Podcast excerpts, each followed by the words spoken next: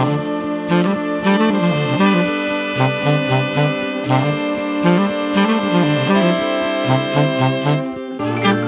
Vibes Midnight Rakuza by Kurazono Keizo。 こんばんは。ただいま5月8日月曜日の午前3時29分ですね。ゴールデンウィークは予定通りはっきりとね予定したわけじゃなかったんですけどもね、確か、先週月曜日1週間前のね番組で、やる確率が3でやらない確率が7というふうにねちょっと曖昧な回答をしておいたんですが、やっぱりやる気持ちがね3ぐらいではとてもじゃないけどこの7のやらないには打ち勝てなくてですねそういう心持ちではやっぱりなかなかねこの番組1本撮ることは難しいんだなとまあ分かって言ってたんですけどもね、まあでも久しぶりにグッドバイブスファクトリーのオンラインコミュニティの連載ですね。あれが今日のグッドバイブスというワークアウトなんですけども、これもお休みさせていただいたんで、なんと私は火曜日からね、ついさっきまで、ほぼほぼ丸1週間、連載のない1週間というのをね、過ごすことができまして、たまにはこういうのは大事だなという感じがしていますね。なんつうか単にもう気楽なんですよね。気楽、やることが何も決まっていないっていうね、もともとその何も決めずに動いてるんですが、このやっぱり連載とかねこういうポッドキャストの収録ルーチンが決まっているやつは、やることになりますんでね、これはもう仕方ないんですが、これが何もないっていうのはね、とても心にやっぱりいいなという感じがしますね、だったら連載とかやんなきゃいいじゃんって話になるんですが、そうもいかないわけですね、だから今日からまた再開しましたね。本当に仕事はワントレとかねイベントとかほぼほぼ毎日入っていて、丸1日何もなかったのは1日だけだったんですけども、かなり僕はこのすごい休んだなっていう感じが、強いですね。でこの1週間は主にですね、The Gift という例の新刊ですね、まだ仮タイトルなんですが、仮タイトルといってもちょっと The Gift という響きはかなり気に入っていてね、これはどっかで使いたいなと思ってるんですが、これの執筆をねずっとやってましたね。でこれも前回お話しした通りとてもいいモードに今入ってましてねこのモードっていうのもほぼほぼ新章なんですけども、いやでも僕の中で本当に楽しいんですね。この書くのが楽しいという、クリエーションをするものづくりをする蔵園みたいなそんな感じになってるね、時々あるんですよねこういう時がね、何年かに1回ぐらいなんですけども、だからこの時期はとても大切にしたいなと、おそらく完成するまでにはね、こうでない時期も多分通ることになるんでしょうから、こういう時期はね、できるだけ多くのテキストを書いておきたいなというそんな感じが、しています、で、まさにねこの番組の収録が終わってから、直後になると思うんですが、すでにこのゴールデンウィーク中に書き終えたね、3章分ですか。3章といっても普通の書籍の章ほど長くはないんですけどもね、節ですね、3節ぐらいを、多分この本はどうだろうな、20節ぐらいになるのかな、そのぐらいになるような感じがしますね、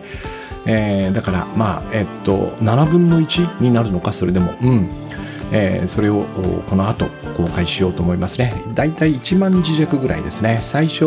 1節が2000、その後が3000、その後が4000ぐらいなんでね、9000字ぐらいかな、そのぐらい出来上がってます。でこの3章をまとめて読んでいただくとこの本がね何を目指して書いているのか、どんなフォーマットでお伝えしたいのかみたいなね、そういうことを分かっていただけるかなという感じがしますね。ちょっとやっぱりねこう本というのは文字のメディアで、で今やっぱりこれもねまさにこの第一章に書いてる内容でもあるんですけども、この本はですね、ちょっと不思議な作りになってまして、この本を作っているという本なんですよまさにね、登場人物がこの本を書いているというその途中を書いている本みたいなね、この時系列がちょっとおかしくなってるっていう感じなんですよね。本の登場人物はこの本を書こうとしているのに、その本がもう出来上がってるみたいなね、ちょっと不思議なこの時間感覚なんですけども、まあ、だからこの一章にね、要はこの文字のメディアっていうのはね、やっぱりこの今いろんなその様々なね、この派手で、気楽に使えて、そして、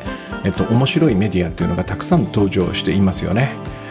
だからそんな中でやっぱりこの文字のメディアがなんていうのかな、まあ、生き残るっつったら変だけども、その存在意義というのかね、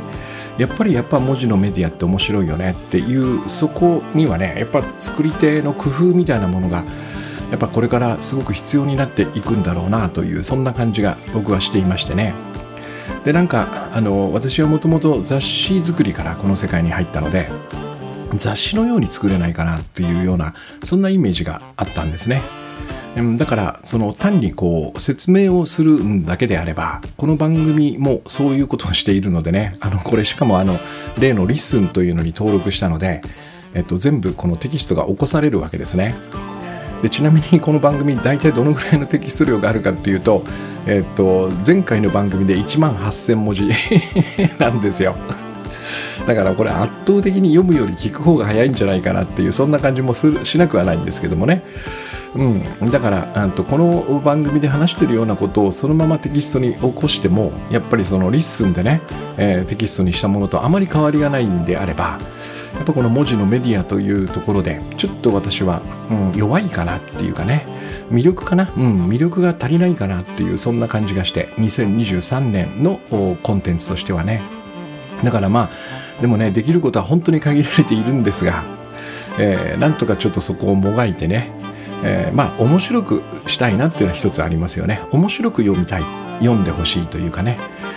楽しめないとやっぱりこれからのメディアっていうのはなかなか難しい。よっぽどなんか別の目的があればね、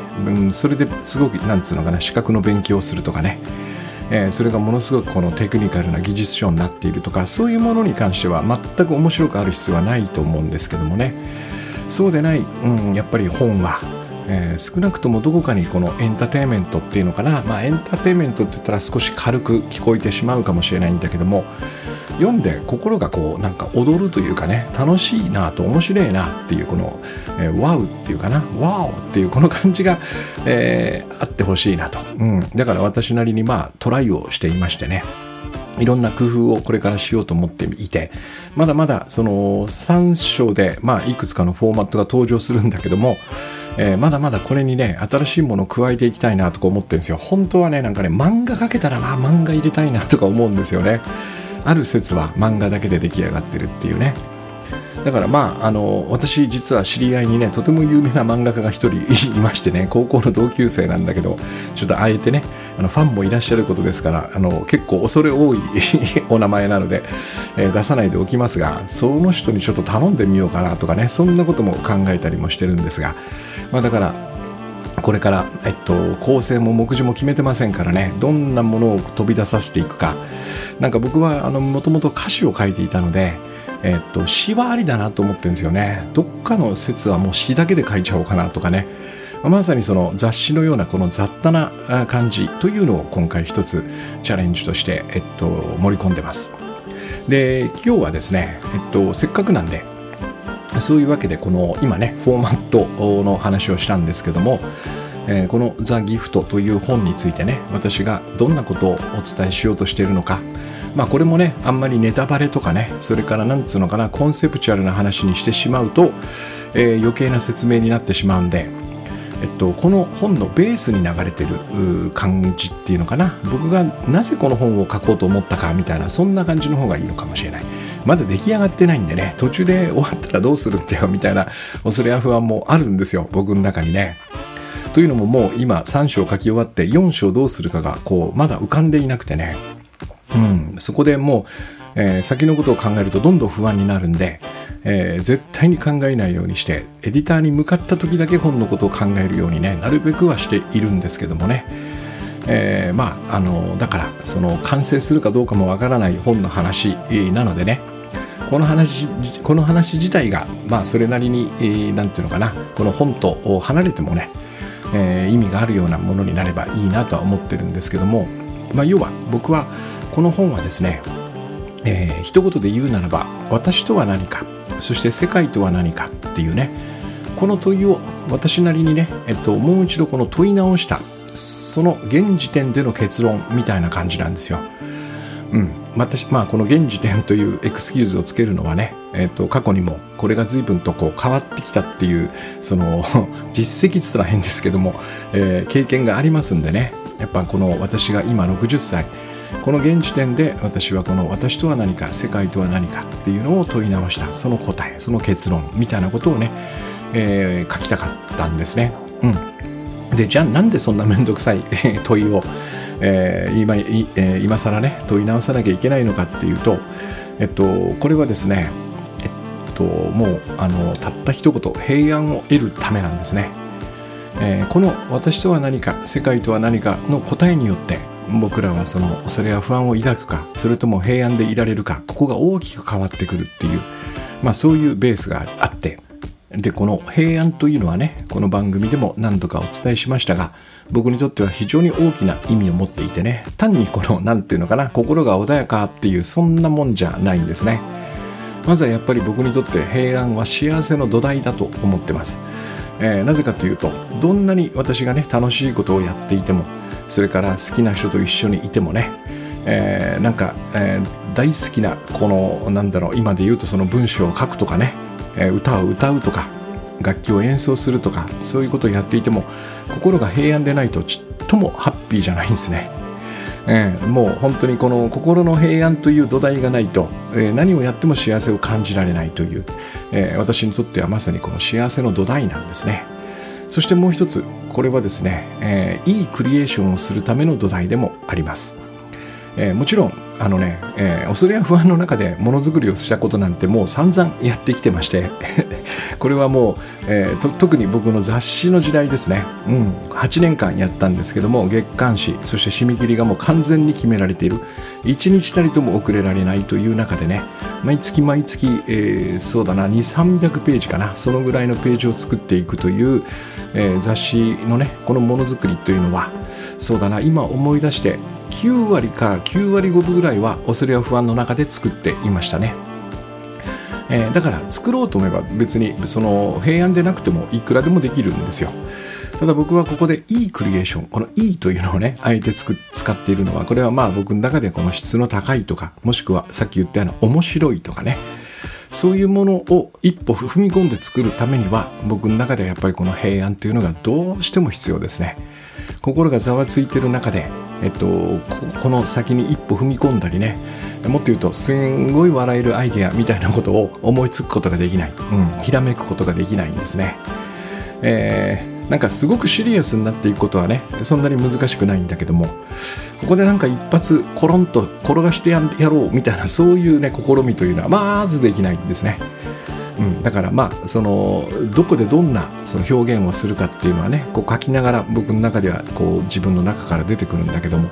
まさにその偶然生まれてくるね、僕の中から何が出てくるかっていうこの引き出しみたいなものが、この恐れや不安があることによって非常に狭くなってくる。例えて言うならば1000個あるうちの10個ぐらいしか使えなくなるみたいなね、990個が埋もれてしまうっていう、そういう意味で僕にとってはそのものづくりをする、あらゆるその仕事ですね、全般についてとても重要な土台ですね。ただやるだけじゃなくて、一歩踏み込むためには僕にはこれが必要っていう、そんな感じ。それからもう一つは人との関係を良くする土台なんですよ、平安はね。でこれはいつもお話してますが、僕は人間関係デストロイヤーだったので、ここから脱するための土台でもありますね。そして、何よりも、これも私の人生を振り返って思うんですが、自分が望まない人生、これをね送らないための土台でもありますね。どうしてもこの平安でないと、恐れや不安の中ではね、自然とその自分が望まない方の人生、こっちを選択してしまうんですね。もちろんそれを選びたいなんて夢にも思ってないんだけども、自然と僕の判断、解釈、そして決意、決断みたいなものが望まない方にこう持っていかれてしまうっていうかね、自分が持っていってるんだけども、これをしないための土台なんですね。でこれを阻むものがまさに恐れや不安なんですね。じゃあどうやって恐れや不安が生まれるかっていうと、これは私の捉え方なんですけども、心象から生まれると思っています。現実を見てね、恐れや不安を僕らは感じるのではなくて、心の中の像、心象、イリュージョンですね、そういうものを自分で作り出して、そこから恐れや不安を感じる。じゃあその心象はどうやって生まれるのかって言ったら、僕らが怖いことを考えるから生まれるっていうふうに、捉えてるわけですね。でそうすると、この恐れや不安の原因は考えってことになるんだけども、じゃあなんで僕らはわざわざね、自分を怖がらせたり不安にしたりするようなことを考えるのかっていう、この問いが、ここの疑問が出てきますよね。なんでそんなことをわざわざ考えるのっていう。でここがさっき言った私とは何か、そして世界とは何かの認識がね、そうせざるを得ないようになっているからっていうふうに見てるわけです。要は私とは何か、世界とは何か、この答え、この2つの答えが、僕に怖いことを考えさせるようになってしまっているってことですね。非常にシンプルに言うならば、私とは何か、この答えが小さくて弱い自分なんですよ。そして世界とは何か、その反対にものすごく強大、強くて大きいと書いてね、強大ですね。強大で恐ろしい世界という関係、小さくて弱い自分と強大で恐ろしい世界っていうこの関係が、僕が持った時にね、これは当然ですけども怖くなりますわね。怖いことを考えずにはいられないっていうことですね。でこれは突き詰めていくと、なんていうのかな、僕らはそもそもね、このある現象とかね、化学反応みたいなものによって偶然生まれたのかっていう問いでもあるような気がするのね。でそういう意味では、もしこの将来ね、科学がもっともっと進んでいったら、この人の手によってね、僕らによってこの僕らをね、こう再現できるみたいなことが可能なのかっていう、こういう感じでもあるね。それとも実は僕らにはね、全くこの分野には手出しできない、つまり僕らが僕らを作り出すようなことができないという意味で、人知を超えた何かから生まれたのかっていうね、このどちらかなんですよ。化学反応とか現象みたいなものによって偶然生まれたのかね、それともいやそれだけじゃないんじゃないっていうね、これわからないんですけどもね、まさに人知を超えてるから、僕も答えようがないんだけども、いやなんかもっと他にあるんじゃないっていうね、このどちらかなんですよ。で、もし前者であればね、なんかこの来たくもなかったね、荒野みたいなとこにポツンと置かれてね、あらららみたいななんかいろいろ反応しちゃって、倉園くんが生まれちゃったねみたいなね、ああちょっとこれやばいぞつうかあとはよろしくねみたいなね、そんな感じで僕がポツンとここに置かれているっていうね、こういうイメージ。まさに小さくて弱い自分、そして、置かれた荒野はね、まさに強大で恐ろしい世界っていう、こういう関係になりますよね。で僕はもうなんかいろいろ反応しちゃって、倉園くんが偶然生まれちゃったねみたいな感じなんで、何にもつながっていないわけですね。なんで俺ここに生み出されてるわけみたいな、そんな感じ、で、何が作ったか分かんないんですけど、やべえみたいな感じで、もう責任俺は知らないんでみたいな感じでこうポッと去っていく、僕はそこにポツンと取り残されているってね、こんなイメージ、でそうなのかもしれないんですよね、もしかしたらね、これは私もわからないんですよ、本当のことはね。そうなのかもしれないなっていう気持ちはね、今でも少し残っていますね、おそらくね。でもそうだとすると、いろんなやっぱりね、辻褄が合わないことがあるなっていう感じもするんですよ。例えばそうですね、僕らは集団で暮らしたり、その集団で活動したりしますよね。でこれが損得だけでそうしてるんだったら、納得いくんですね。その孤立してポツンと切り離されて荒野に置かれて、偶然出来上がったその個体同士がね、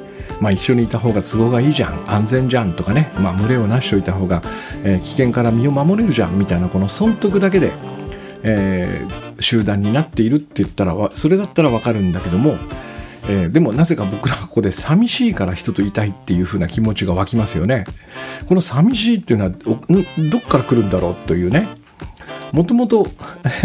孤立してポツンと一人で置かれて、そして私という、もうほんと倉園というね、たった一つの個体、切り離された個体が、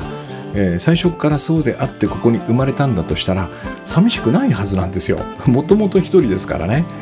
うん、そんな、理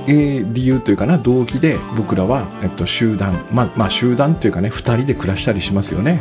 私も家族と今暮らしているし、それから必ずしもね損得感情だけじゃなくて、なんかこの人と一緒にいたいなと思う人がね、僕にとってはその性別問わずいるわけですよね。で、あと例えばもしそのようなね孤立した存在であるならば、その生きるというね生存、あるいはこの種を増やすという、生殖みたいなこの繁栄ですかね、そういう目的ではない、そういう目的ではない大切な人っていうのができるのかっていうね、まさにさっき私が言ったこの人と一緒にいたいなと思うような人は、その生存とか生殖とか繁栄に関係ないわけですよ。うん、でもう何のメリットも自分にもたらさないみたいな人もいるんですね。で、そういう目的を全く持たない人を大切と思えるっていうこの感じは何なんだろうなっていうね、まあ、ここにも深い心の奥底でそれが生存にこう結びついてるとかね、生存にとって何かの利益をもたらしてるみたいなことなのかもしれないんですけどもね。でもっと言うと、これは確かですね、不安ゼロで生きる技術というね、佐々木さんと共著で書いた文庫にも確か載せたんですけども、じゃあなぜねその恋人が、あなたは体が目当てなんでしょって言って悲しむのかっていうねだって体なんですもの、僕らはね。だとしたら体が目当てに決まっていますよね。その体が目当てなんでしょって言って悲しむ時って何が目当てだといいんですかっていうね、そこでやっぱおかしな話になりますよね。でもこの感覚は、これも多分性別問わず持つはずなんですよ。いやいや体が目当てって言われたら嫌だなっていう感じはねまあ人によってはそっちのが楽だっていう人がいるかもしれないけど、僕はちょっとこれは悲しいなっていう感じはしますね。まあ僕の場合は多分体が目当てにはならないと思うんだけどもこれもおかしな話ですよね。あとはまあこれはねちょっと方向は違いますけどね、今その差別をなくすって方向に世の中は動いてますよね。これもなんか合わないですよね。この一人一人孤立してそれぞれの利益に沿って生きてるっていうんであれば、なぜその差別をなくさなきゃいけないのかっていうね。それからダイバーシティ、多様な価値を認める、この方向に動いてると思いますよね。なぜ多様な価値を認めなきゃいけないんでしょうかってことになりますよね。私が一番であれば、私の価値さえ担保されてれば、他の存在の価値をね認めなくてもいいはずなんですよね。でもどう考えても僕らはこれ気持ちいいか気持ち悪いかっていうと、私はやっぱりこの差別はなくす方がいいと思うし、多様な価値は認める方がいいと思うし、なんかこれも全く損得じゃないんですよ。いやいやそうでしょっていう、こういう感じがする。いやもうそうでしょうとしか言いようがないっていうね、この辺がやっぱりね矛盾してますよね。この荒野にポツンと置かれて、現象反応によって切り離された個体として僕らが生まれたっていうね、この感じ、これがまさにそのもう一つのね、私とは何か世界とは何かの答えなんだけどもね。で僕は、この番組でもね以前お伝えしたように、実はこの答えは探す必要はなくてすでに決まっているというふうに見てるわけですね。なぜかというと、もし私とね他の人とこの世界が一つだとしたら、私とは何か、そしてこの世界とは何かの答えは同じになるんですね。なぜならばそれは一つだからなんですよ。私と世界が一つならば、私とは何か、この世界とは何かは同じになるんですね、答えがね。そして一つだとしたら、私もこの世界も等しいということになりますから、そこにもし価値があるとすれば価値マックスなんですね、両方ともね。世界と私しかここにはいませんから、世界と他の人と、私、この3者しかこの宇宙にはね存在しないわけですね。その3者が、等しいのであれば、その価値も、等しく価値マックスということになりますよね。で一つであるがゆえに多分愛そのものなんですよ。なぜならば一つということは何とも対立や分離をしていませんからね。それは自然に愛になるはずなんですね。でこれにそのもう一人の自分ね、さっき言ったいや私たちは切り離されたね、ここに切り離された孤立した個別の存在なんだ、一つではないというね、このように認識している自分、これがこのさっき言ったね、私とこの世界と他の人、これが一つであるならば等しく価値マックスで愛そのものであるという、これに真っ向から反対するわけですね。そしてこの自分をね、まさにこの他の人とか世界から切り離されてね、孤立している存在というふうに、認識した瞬間かな。僕はこれ誤解したというふうに捉えてるんだけども、その瞬間に僕らはね、私とは何かの答えを忘れますよね。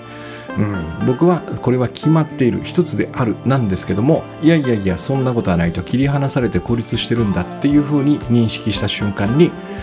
僕らはこの答えを探さなくちゃいけなくなったんですね。じゃあ何なんだよっていうね、一つじゃなくて切り離されてるんだとしたら、この私は何なんだってね、これを自分自身の中に見つけなきゃいけないっていうふうに、思い込んだっていうふうに僕は見てるわけですね。でもまさにね、さっき言ったようなその現象とかね、化学反応によって、偶然生まれた体そのものはね、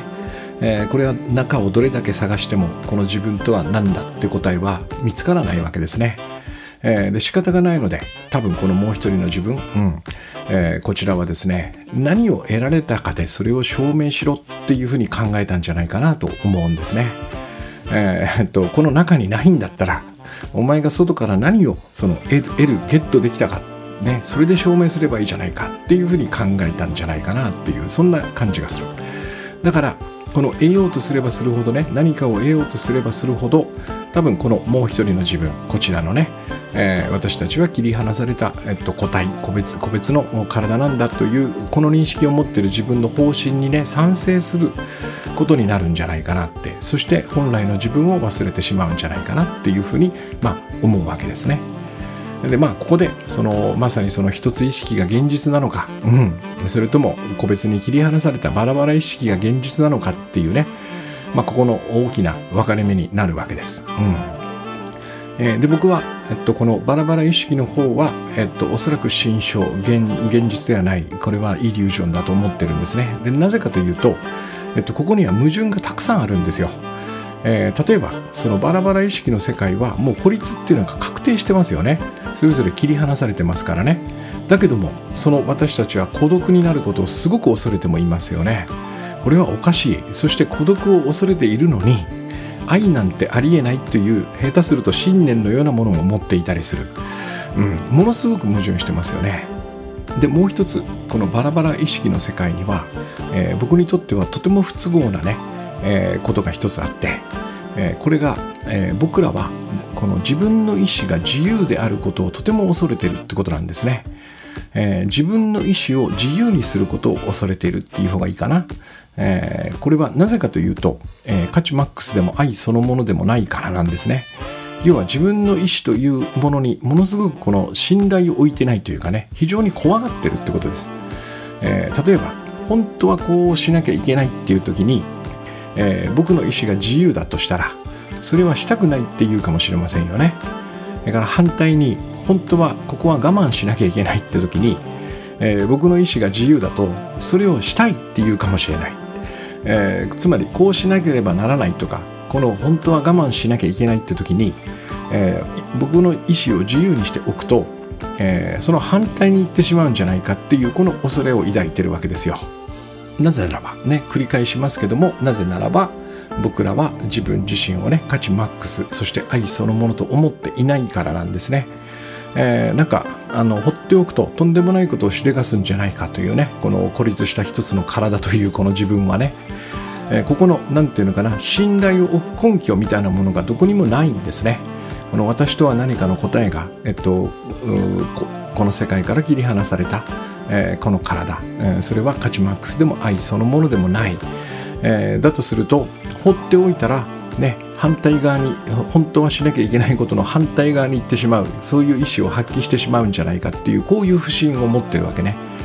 だから、結論として、自分の意思が自由であることをすごく恐れてる感じがする、これもまさにこのバラバラ意識から生まれてる恐れだと僕は思うのね。でそうすると、この私がね、クリエーションを、一つのなりわいとしてる私にとっては非常にまずいことになるわけ自由を失うっていうのはね、もう本当にこのクリエーションにとっては致命的なんですよ。自由であることがね、やっぱりすごく重要ですからね。そういう意味でやっぱりこの自分の自由な意思を信頼できないというこちらのバラバラ意識はね、どうも私は乗ることができない、このような矛盾を抱えているっていうのが、僕がこちらはやっぱり心象なんじゃないかな、現実ではないんじゃないかなとこう疑ってしまう大きな理由なんですね。そして何よりも、こちらの世界はね、恐れや不安が消えることがないっていう、ここがやっぱね根本的にまずい、そうすると冒頭に挙げたようなね、私にとってとても重要な土台である平安っていうのを失ってしまいますからね。だからやっぱりこの一つ意識が現実か、それともバラバラ意識が現実かっていうこの問いはね、妥協することができないわけですね、私にとっては。でもこれを頭で考えても永遠に多分答えは出ないんですよ。どちらもありえるなって感じがする。だから、私はここでですね、ギフトというキーワードを持ってきたわけですね。ギフトというのは、自分がこの世界と一つであることの証じゃないかなというふうに私は、見ています。そしてそれをね、ギフトすることで思い出せるっていうね、そのことをね、だからギフトしてみようという、そういう本なんですよ。でここには、以前もお話したかな、ギフト2つあるんですね。ギフトされたもの、そして私たちがギフトするものっていうね。でこのギフトされたものっていうのは生まれながらにギフトされたものです。でこれは、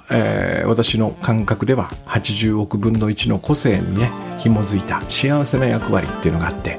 これを担うために絶対に必要なものなんですね。これがギフトされたものです。でこれがまさにそのこの世界と私が一つであることの証なんですよ。幸せな役割を担うために必要なギフト、これを、そうですね、個性とか素質とかそういうふうに表すこともできるかもしれない。今書いているね、これからアップする本の中では、才能というと少し違う感じがするみたいなことも書いてますね。才能っていうとなんかものすごくこう特別になるためのものっていう、そういう感じがします。で私はこのギフトというのはね、本にも書きましたけども、元素みたいなね、ものすごく当たり前のものなんじゃないかなっていう。そして、ある条件が揃えばね、誰もがこの、芽を出して花を開かせる、そういう種のようなもの、誰にでもそれを花開かすことができる種のようなもの、ものすごく素朴なものなんですね。なんかこうキラキラして才能すごいなみたいな、そういうもんじゃなくて、まさにこの80億分の1のね幸せな役割を担うためのギフトですからね。でこれを使うということは一人ではできないんですね。なぜならばこれは幸せな役割を担うために必要なものだから、そのためにギフトされたものだからなんですね。これを使うということは、必ず自分以外のね他の人や、もしくは環境ですね、この世界、ここにギフトするしかないんですよ。だから面白いことに、この幸せな役割をね、担うためのこのギフトされたものは、誰かにギフトすることでそれが何だったかっていうのをね知ることになり、そして、それをギフトすることで、自分が何だったかっていうのも思い出せるってことなんですよね。このギフトによって僕らは、他の人と世界とのつながりを思い出せますからね。そうかそうかと、この私が私であるというね、その証でもあるそのギフトを、この他の人や世界にギフトすることによって、私たちはここと一つだったんだなってことを思い出せるという、そういうことですね。だから、こちらの世界ではこの誰かにその自分がギフトされたものをギフトするということで、この機会をいつも得ているってことなんですね。私とは何かの答えをそれによっていつも得ているということです。これがそのさっきね言ったバラバラ意識の自分の、自分とは何かの答えの探し方と真逆になってるってことですね。さっき言ったように、このもう一人の自分はね、何を得られたかでそれを証明しろっていうふうに言いましたよね。だからこれがその、そもそもはギフトすることによってそれを思い出せるという、この自分の本質と多分真逆のやり方になってるんですね。だからこれをやっていても私とは何かは永遠にわからないってことになるわけ。で仕方ないからわからないんで、仮に小さくて弱いってことにしておくってことになるのね。でこれによって、僕らはやっぱり恐れや不安を抱くということ。でこの反対に、私に何がギフトされているんだろうというね、ここから始まるわけですね。でそうすると自分が何をギフトするかによってそれを知ることができる、そしてそれができる自分を思い出すことによって、まさに私とは何かの答え、これは私と他の人と世界と一つであったっていうね、価値マックスで愛そのものであるというこの自分を思い出せるという、このために非常にこのギフトというのはね、重要な役割を果たしているっていう、まあそんな感じですね。でそうするとこれが、さっきのね、私は体であるというこの体がね、また全然違うその見え方をしてくるんですよ。こちらのこの一つ意識の世界、このギフトによって自分とは何かの答えを知る世界では、まさにこの体がね、ギフトをするための手段なんですね。私が今このポッドキャストを作れているのはね、私のこの喉を使って、まさにこの体を使って喋っているからなんですね。でもそれを行っているのは体じゃないんですよ。私の思いの方なんですよ。水曜日と金曜日休んだと、よしまた月曜日から番組再開するぞというこの思いがこの体を動かしているんですね。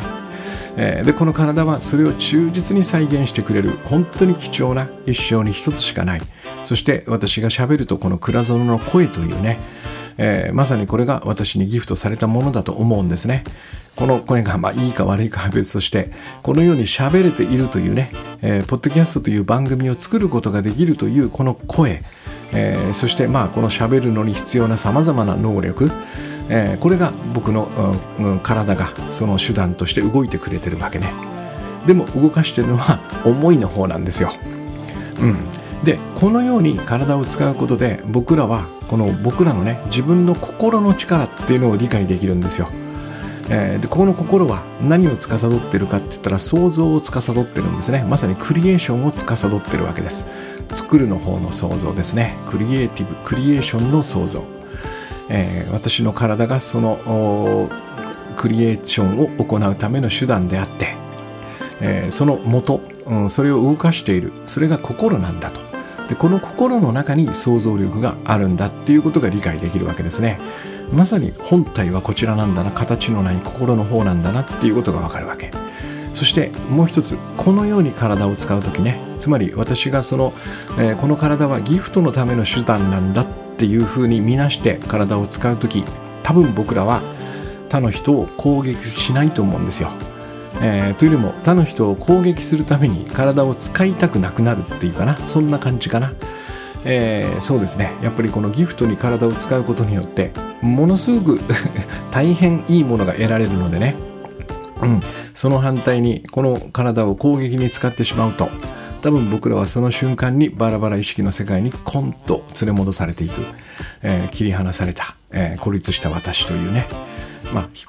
体を攻撃に使うのか、それともギフトに使うのかというのも、まさにこの一つ意識とバラバラ意識の分かれ道になるわけですね。まあ、だからそういう意味で、簡単にまとめるとね、もともとこの本というのは、ギフトという本というのは、私にとっては、私とは何か、この世界とは何かの答えを問い直すための、本であるということですね。そしてその現時点での結論を書いている。なぜそれが必要かというと、平安を得たいから、